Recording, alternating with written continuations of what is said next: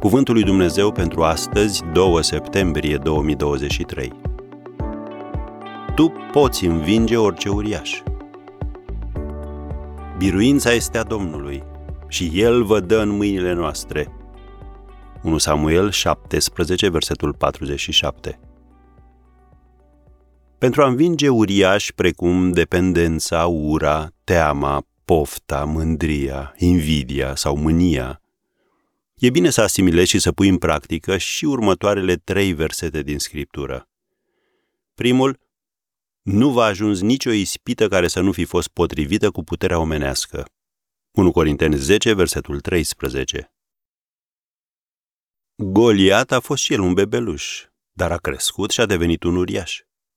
Uriașii din viața noastră sunt adesea mici păcate pe care le trecem cu vederea și în care ne complacem până când câștigă teren în viața noastră și încep să ne tortureze.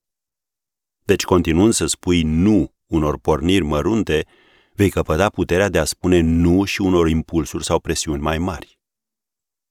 Al doilea verset. Îndată ce filisteanul a pornit să meargă înaintea lui David, David a alergat pe câmpul de bătaie înaintea filisteanului. 1 Samuel 17, versetul 48. David l-a confruntat pe Goliat fără ocolișuri.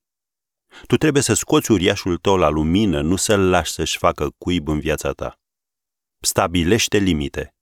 Dacă este necesar, găsește o persoană care să-i dai socoteală, care să te poată întări și încuraja. Ferește-te de tovărășiile nepotrivite.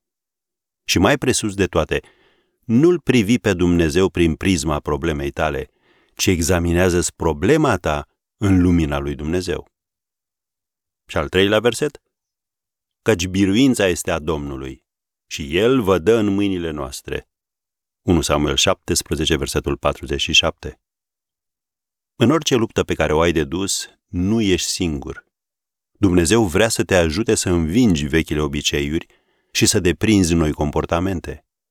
Voia sa pentru tine este să vă purtați într-un chip vrednic de chemarea pe care ați primit-o. Efeseni 4, versetul 1. Când te pocăiești de păcatele tale, acest lucru presupune o schimbare radicală. Trebuie să faci stânga împrejur și să iei hotărârea de a umbla cu Dumnezeu. Și El îți va da puterea să învingi uriașul cu care te confrunți. Dumnezeu nu a pierdut nicio bătălie până acum. Iar dacă îl inviți să stea alături, și tu vei câștiga.